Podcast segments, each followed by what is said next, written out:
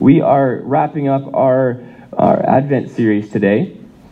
And we've been looking at this whole, like what Lee was challenging us with this morning was so poignant. Like, we, sometimes I think Christmas can get lost on us, especially those of us who've grown up in the church. And this whole idea of Jesus coming, of, of the incarnation, kind of can just be kind of like, yeah, yeah, whatever. And so we've been looking at a few different things that in the incarnation, through Jesus coming, what he brings us. And so we looked at how he brings us peace, how he brings us hope, and how he brings us joy. And then today, last but not least, we're going to be looking at how he brings us love. And this is good news for us because often we exist in this, this space of broken relationships. So we need peace to we need to be able to have peace so that we can be peacemakers in those broken relationships. And we need hope because more often than not we feel a sense of anxiety about the future more than hope.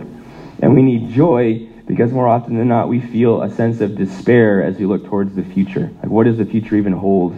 And today, we're going to look at the compare and contrast of fear and love, and the good news of the fact that Jesus brings us love. And so, I was thinking about this this week.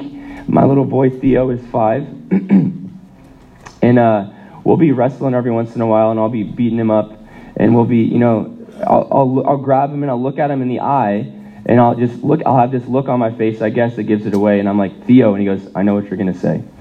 And I'm like, what am I going to say? He's like, you love me. and I'm like, yeah, I do love you. And I think for some of us, hearing God loves us can feel like the same thing. Like, okay, I've heard this a million times, whatever. God loves us. But my prayer is that this morning we hear it in a fresh way. That, that there's something refreshing and real and new that we need to hear because it is actually really good news that God loves us. It's really good news that he brings love. And so I'm going to read from John 3:16, another a verse that we've heard a lot of times that I'm praying will not fall on deaf ears. And then we're going to pray and then we'll hop in, okay? So John 3:16 For God so loved the world that he gave his only son that whoever believes in him should not perish but have eternal life.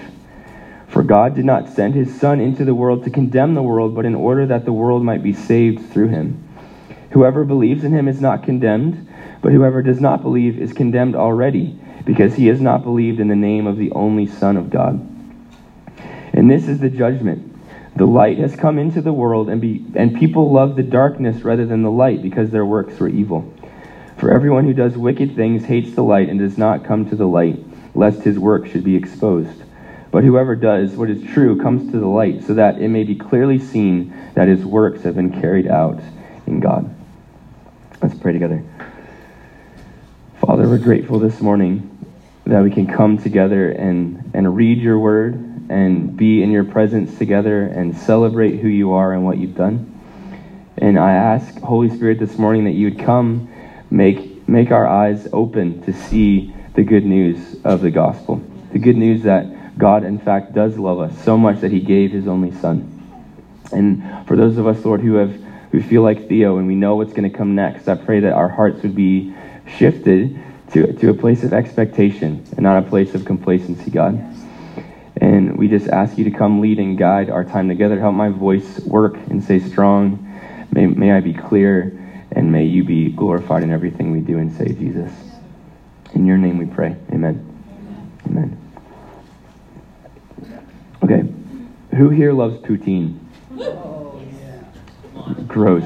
uh, who here loves summer? Oh, yeah. yeah. Who here loves their parents most of the time? Yeah. Some of the time? Who here loves God? Yeah. All right. I'd be interested to hear, you know, if God's hearing that, okay, you guys love me and you love poutine. there has to be some delineation between me and poutine. or my parents in summer. Summer's better than my parents. No, I, just, I love my parents. But the point is that I think sometimes there's a misappropriation of the word love. That we use it a bit too flippantly and nonchalantly. Um, my little girls are growing up and they love love. They love it. They talk about it all the time. They're reading books and I can hear them giggling upstairs and I'm like, okay, this is probably the point in their story. There's some type of romance happening and they're giggling and I'm like, go to sleep. It's time for bed. But our kids love love. And and could it be that we throw around the word love a bit too casually. And I think this shows that love is one of the things that is completely misunderstood by our culture and, and by the church. Um, and I think more often than not, love, when we say that word, it, it's essentially like what we're saying about poutine. I love poutine. I don't. You, you, some of you love poutine. And what you're saying in that is that you don't have an affectionate feeling or you're not desiring the good of poutine. You just want to eat it. You want to consume poutine and you want to get something from that. And the same could be said of those of us who say, you know, I love my boyfriend or girlfriend. What you're actually saying probably is, I want to consume them and get something from them.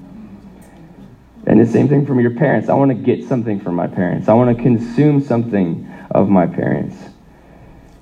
And I think it's more often than not that we get it wrong about what the fact of love really is. So, what does the Bible teach us about love? The Hebrew word used in the Old Testament for love is the word ahava. And it means this to have affection, sexually or otherwise, to love, like, to befriend, or to be intimate. It brings to mind the idea of longing for or breathing for another. Hebraically, ahava is a verb and a noun. It is an act of doing. Ahava is not just a feeling. Or in the great words of the seminal Christian rock band DC Talk, love is a verb. The Aramaic word that Jesus used is rachma, and that word translated in the New Testament Greek, a lot of us growing up in the church, we would have heard this, is agape. Anyone heard that word before? Yeah. Yes, agape. And agape, agape means this the decision and discipline of the heart to delight in another's soul as an image bearer of God, and to will their good no matter the cost to you. Do you feel that way about poutine? Agape, agape is other-centered sacrificial care. Other-centered sacrificial care. That's what the Bible teaches us about love. What we need to know is that every single one of us in this room, we were made from love and for love. This is part of our identity as image bearers of God. So, where does this type of love come from? This love comes from God. And a lot of you guys were around earlier this year when we taught through um, the face to face series, where we taught the one Sunday, I think it was one of my favorite Sundays ever, where we taught about the Trinity and the actual the origins of love. 1 John 4 8 says this God is love. God is love. Jason Hobson, when he was teaching, said this brilliant thing. He said, If God was an essential oil, he would be love. Oh, that was really good. This is what Pete Kreeft says. He says, Love is God's essence. Nowhere else does Scripture express God's essence in this way. Scripture says God is just and merciful, but it does not say that God is justice itself or mercy itself. It does, however, say that God is love, not just a lover. Love is God's very essence. Everything else is a manifestation of this essence to us, a relationship between this essence and us. This is the absolute. Everything else is relative to it. So, what we believe as Christians or as followers of Jesus is that our God exists in three persons. He exists as Father, Son, and Spirit.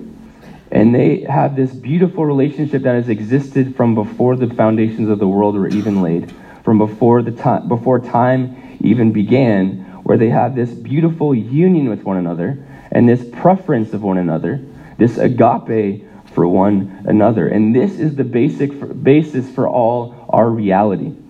Not just for church, but for reality itself, for creation itself. It was birthed out of this relationship of love. You, the people in this room, they were birthed out of this dream that the Father, Son, and Spirit had. God is an eternal being that has existed in and sustained and has been sustained in agape love what we see in this, this why this is important is that if God was this singular omni being, he would actually he, he would need you to fulfill some lack that he had. And what we see in the Trinity, and this is what C.S. Lewis says, he says this God needs nothing.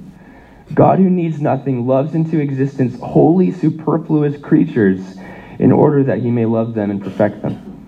So you are wholly superfluous. God, God is secure. He does not need you for anything, but He loves you.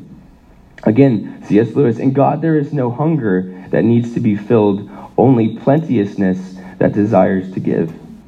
He doesn't need to consume you or to get something from you. He, he wants to see you and love you and care for you in a sacrificial way. And that's the dynamic that has existed from the beginning, from before the beginning of time in the Father Son Spirit relationship. It is relational. The Father and the Son, and the Son and the Father, they are not alone. They are united in purpose. In that relationship, there is no insecurity. And, and moreover, this goes back to what we were reading before. In that relationship, it is pure light. There is nothing to hide. There is no fear in the relationship of the Father, the Son, and the Spirit. So that is where love originates, in the relationship shared there. And what we see in Jesus is that he brings us love. Jesus comes from love, right? He exists in that relationship. He comes from love to give love, to love the world. While on earth, what did Jesus announce? Kingdom. Thank you, Josh. He announced the kingdom. And what we mean by the kingdom is that we, we, what he's announcing is God's rule expressed in God's way by God's people in God's place. That's the kingdom of God. So Jesus comes to announce the arrival of the kingdom. And this is good news to us because in the beginning, in the garden, right, God gave us a purpose as his image bearers to rule with him to partner with him to see his kingdom established in the earth, but we rebelled against him, right? We fell into sin. But Jesus comes to announce the arrival of God's kingdom. Again, there's a new way back to relationship with the Father. There's a new way to live into your the purpose that you were given before the foundation of the world. So in this or in this announcement as he's living life on earth, he gives his kingdom manifestos, or, or, or other words, what, what it looks like to live in God's kingdom what it looks like to live in God's kingdom as a new kind of human being.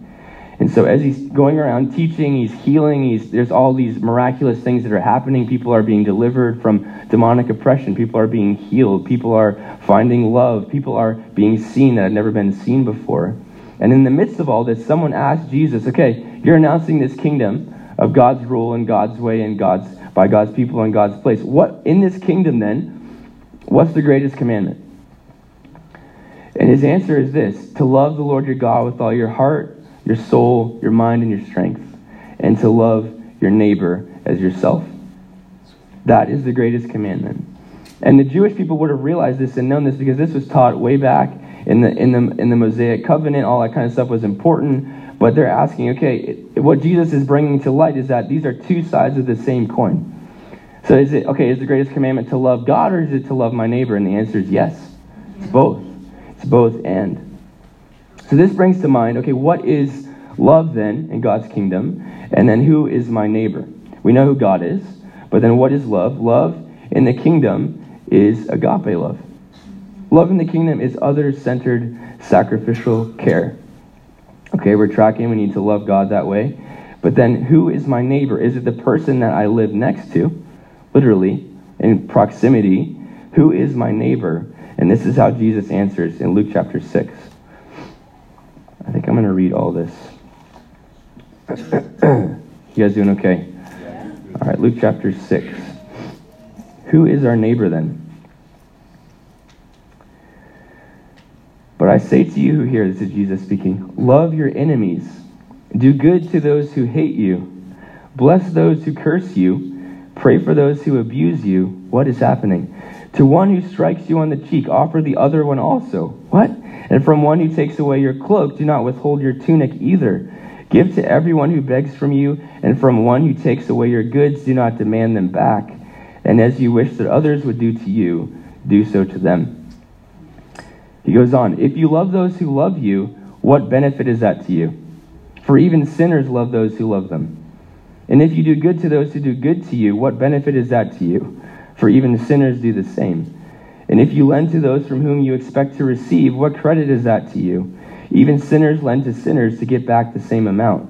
But love your enemies and do good and lend, expect, expecting nothing in return, and your reward will be great, and you will be sons of the Most High, for he is kind to the ungrateful and the evil. Be merciful, even as your Father is merciful. Wow in this kingdom that Jesus is announcing, in this kingdom of which Jesus is the example of the model citizen, there's a different definition of, of neighbor and love going on here. In the kingdom, Jesus says there is no boundary on the word enemy. Our neighbor includes our enemy. And so what, what's going on culturally or like what into what context is Jesus speaking? Jesus is speaking into Israel, who at the time was occupied by another nation. They were no longer sovereign over their own nation. They were occupied by the Romans. And so there was a real, when, when Jesus would have said, love your enemy, there would have been someone that came to mind really easily for them. And Israel was awaiting, as we know, as we know, and this is what Lee was talking about earlier. There was these prophecies of, of one who was going to come, who was going to liberate them and set them free. And so in their minds, they're, they're being occupied by another nation. Okay, he's going to come from the line of David. He's going to sit on the throne of David. David was a militaristic king. Okay, maybe this Messiah is going to come and he's going to he's going to set up uh, like a new government, and then finally Rome will be out of here, and, and Israel will be in charge again.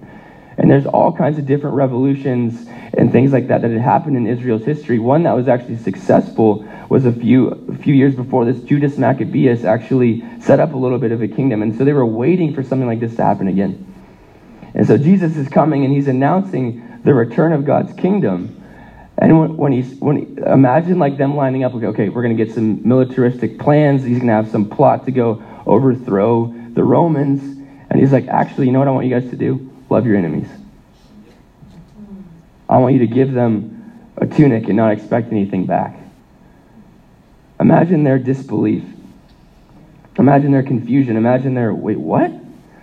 Who is this guy? And what we see is that this is part of, of, a much bigger story going on.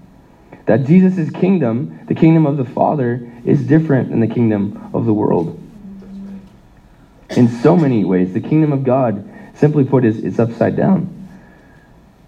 And so we see Jesus live out this manifesto, live out this whole idea of enemy love pitched perfectly. In the incarnation, Jesus comes as the God man, right, who will reveal to us what the Father is really like. And in doing so, what he's going to display. If, if, our, if our God is Father, Son, Spirit, who's lived in a perfect example and expression of love, He's going to come and show us what love actually looks like. And ultimately, this is most beautifully displayed on the cross as Jesus lays down his life for us, binding himself to us in all of our sin and in our shame. On the cross, we see Jesus allowing his enemies not only to strike the other cheek, but to literally kill him. Jesus allowed his enemies to kill him. Romans 5, 8, and 10, Paul says this But God shows his love for us, in that while we were still sinners, Christ died for us. For if, while we were God's enemies, while we were God's enemies, we were reconciled to him through the death of his Son, how much more, having been reconciled, shall we be saved through his life? Colossians 1:21 Once you were alienated from God and you were enemies in your minds because of your evil behavior. 1 John 4:9 In this, the agape of God was made manifest among us, that God sent his only Son into the world so that we might live through him. He brings love so that we can be loving. Everything he's done for us and everything he's done to us and for us, he now wants to do through us, right? Jesus, of course, is not asking us to do something that he himself has not already done. It's one of my favorite things about Jesus. He gives us the example that we can follow. 1 John 4 11. Beloved, if God so loves us, we also ought to love one another. Jesus sets an incredible example for us. So, just like the, the Israelites hearing this at the time, loving people and loving enemies, especially, can stir up a lot of fear or confusion or anxiety in us. Loving people we like is a scary enough endeavor. Am I right? Putting your heart out there, being willing to be hurt is a scary enough endeavor, let alone loving our enemies. And Christmas time can be one of those times where maybe you're heading to some Christmas parties and you, your enemy is coming to mind. You know? Maybe you're at work and someone else who you thought you were better than at work got the promotion that you thought you deserved. and they're your enemy. You're like, how, how did they get the promotion that I most clearly, obviously deserve? They're my enemy. Or whatever that might be. Maybe it's someone from your family. Maybe it's a younger sibling or an old, older sibling that you've had this sense of competition and you've become enemies of one another. How do we go into Christmas? How do we go into the rest of our lives not letting fear rule and reign, but letting love rule and reign? Our, our brains are interesting things. Our brains work, um, there's a thing called the limbic system or the amygdala that's in our brain. And what it's doing, it's constantly scanning every interaction we're having, scanning the room, scanning people's body language, what's going on, and it's scanning to see is this safe or unsafe? Is this safe or unsafe? It's happening all the time. Our brains are an incredible thing, an incredible gift from God. Is this safe or unsafe? Is this safe or unsafe? And what happens when we're in a fearful place, um, when we're in a place of, of hypervigilance, it's due to a, a sense of being insecure. This is an unsafe experience. This is an unsafe person or place. And what happens is our brain kicks into hypervigilance. And when that happens, often we go into, you guys have heard of this, the fight, fight, or flight, or freeze thing. And our brains go into this way of thinking and working and interacting. And it's almost like it takes over our cognitive way of even making decisions. So when we're in a place of fear, our brains actually stop working properly. It's crazy. Our brains are wired and meant to work in a place of love, not of fear, which goes all the way back to the Trinitarian existence that we come from, right? So when we're in this place of fear, we can no longer think clearly or feel things accurately. What happens is there's a, a love and fear switch in our brains, and when it's locked into fear, we can no longer think clearly or feel correctly. Like we're just kind of locked up there. And we're, we're stuck in that place. We get locked up in fear. This is what First John says about fear. There is no fear in agape, but perfect agape casts out fear. For fear has to do with punishment, and whoever fears has not been perfected in agape. So let's quickly just compare and contrast fear and love. So if agape love is other centered, Fear is actually self-centered. If you guys think about like when you're in a when you're in a fearful state, you're, you're most, mostly concerned about yourself in that situation. Um, agape love is sacrificial. Um, fear often turns into becoming self-preserving. How do I protect myself? And that's not always a bad thing, but just bear with me. And then love, agape love, is about care, and fear often is self-serving. The overall tone of love, it's about you. The overall tone of, tone of fear, it's about me. So, what, how does this line up with Jesus' command to love our enemies, those who are often can be afraid of? How does love exist? All that stuff that we've been talking about. The, the, the most important thing that we need to know in this is we're trying to think, okay, God's asking us, this is a pretty tall order, God. Like, how am I supposed to love my enemies? This is the, the basic line is this you can't give what you don't have. Okay?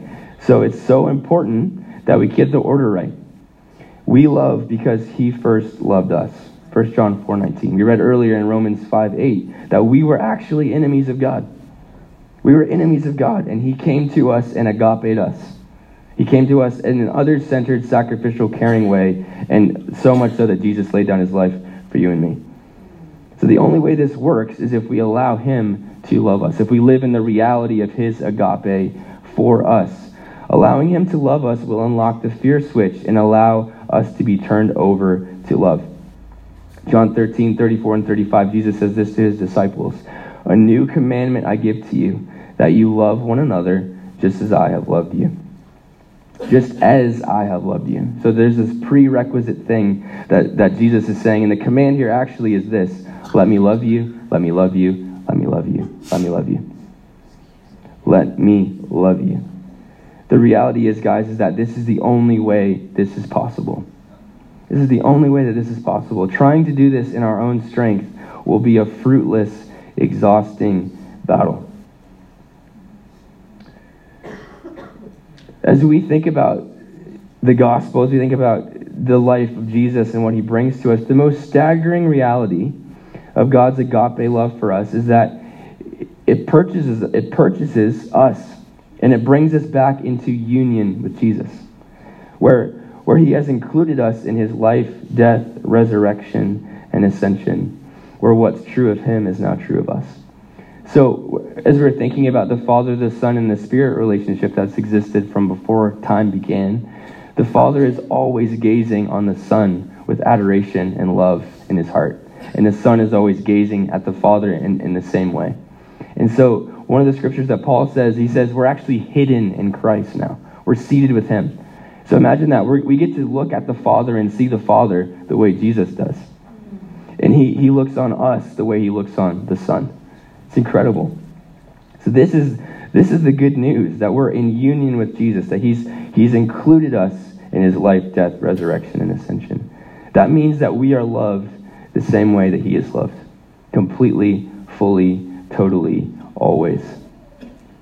Also in this for us, Jesus of course never sinned. Jesus never opposed God's kingdom and his ways, whereas we, each and every one of us in this room, have.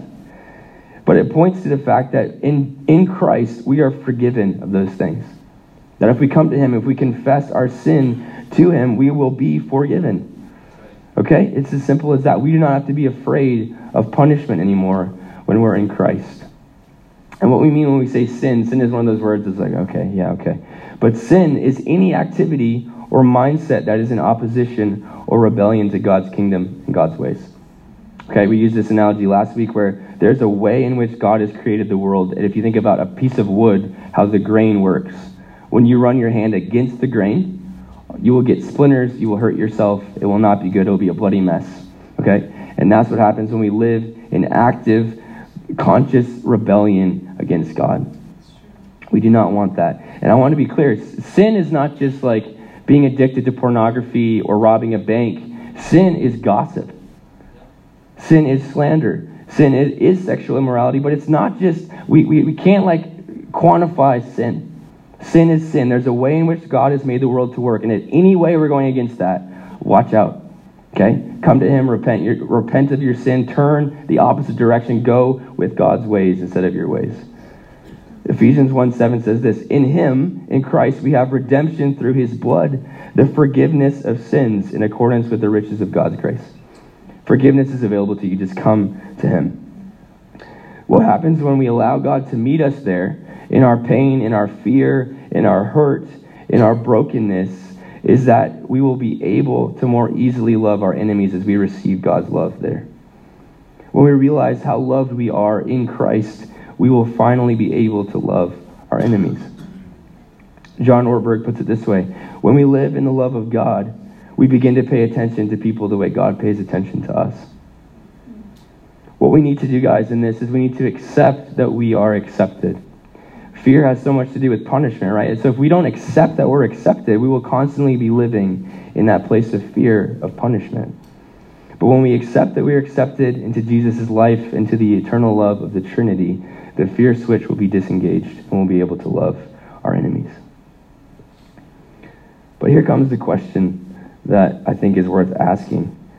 Do you actually intend on loving your enemies? Because it's one thing to hear that. Yeah, okay, cool. This kingdom sounds pretty crazy, but what does that actually mean? Yeah, cool. I think I prayed that prayer once, so I'm just going to hang out till Jesus comes back. Do you intend on loving your enemies? And if so, what are you willing to do to become loving? To embody agape love? This is where we realize, as followers of Jesus, that we need to learn from him how to live life. That we, in our own way of, of determining good and evil and determining what's right and what's wrong, have gotten ourselves into a whole bunch of mess. But what we, we can do, the invitation that's extended to us, is to follow Jesus, to learn from him how to be a human, to learn from him how to love our enemy in this case. And what needs to happen is that our will our broken will is, is actually bent towards fear, right? It's bent towards self centeredness and self preservation and self serving attitudes and behaviors. But as we apprentice ourselves to Jesus, as we learn from Him how to live life, we will learn how to embody others centered sacrificial care. How do we do that then? This, this, is just a few things from the, the scripture in Luke chapter 6 that we read before. How do we love our enemies or those we are afraid of. The first thing we see in Luke chapter 6 is this we bless them. One of the main ways that we can love those who are our enemies or those we are afraid of is to watch what we say about them. It's one of the one of the main things we can do to bless them. If we think about social media or any of the news cycles that we would be privy to, to watching or hearing, that entire industry and thing is is based off of fear. How do we make you afraid of the other? And that's that's kind of the world that we exist in. So one of the main ways that we can come against them, that is to bless our enemies, to think about what we're saying to those who actually we are afraid of or that we are have different viewpoints or opinions then. Watch what you say about them. Proverbs 18 says this Death and life are in the power of the tongue. So, how do we watch what we say about those people? I think this especially comes into play when you know you're right. Does that make sense? When you know you're right. Say someone's living in a lifestyle that opposes the way of the kingdom. Even in how you talk about that person, there's an opportunity to bless them rather than curse them. It's not your job to condemn or to convict. That's the job. The Holy Spirit convicts us of sin. What we do when we're, when, we, when we're holding our, our tongue and biting our tongue and choosing to speak life and watching what we're saying about our enemies is that it proves that we have ourselves nothing to prove. Christ has proved it all for us. We're in Him. And this actually is a sacrificial act that lines up with agape love. The second thing we do in, in learning how to practice loving our enemies is to literally do good to them. Don't seek revenge. That is not your responsibility. God is the judge, and he is just. This is what Proverbs 25 says this If your enemy is hungry, give him bread to eat. If he is thirsty, give him water to drink, for you will heap burning coals on his head, and the Lord will reward you. If doing good to your enemy feels sacrificial and costly, you know you're on the right track. The final thing we see in Luke chapter 6 is this that as, as we're learning to love our enemies, one of the main things we need to do is to pray for them. Pray for your enemies, pray for those who hurt you.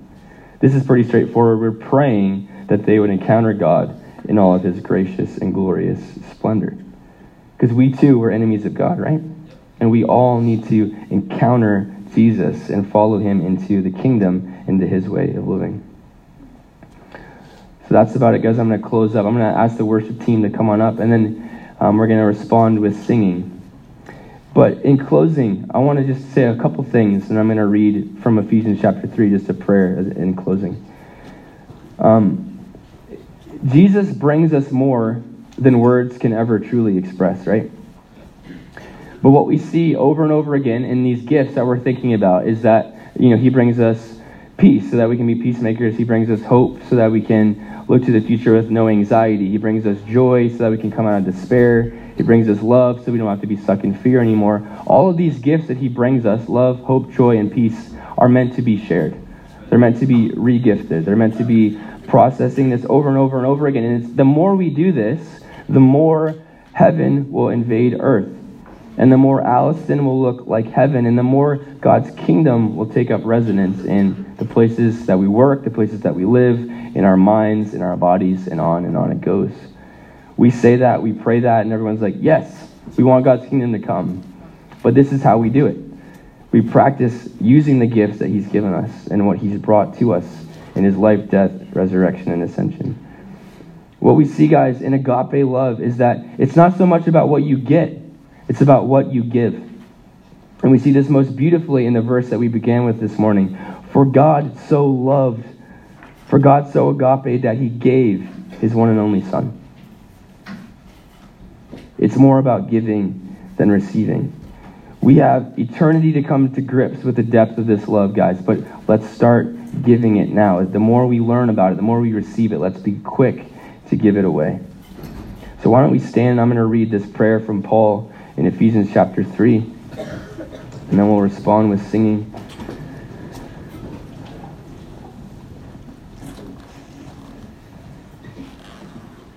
For this reason I bow my knees before the Father, from whom every family in heaven and on earth is named, that according to the riches of his glory he may grant you to be strengthened with power through his Spirit in your inner being, so that Christ may dwell in your hearts through faith, that you, being rooted and grounded in love, may have strength to comprehend with all the saints what is the breadth and length and height and depth, and to know the love of God, which surpasses all knowledge that you may be filled with all the fullness of God.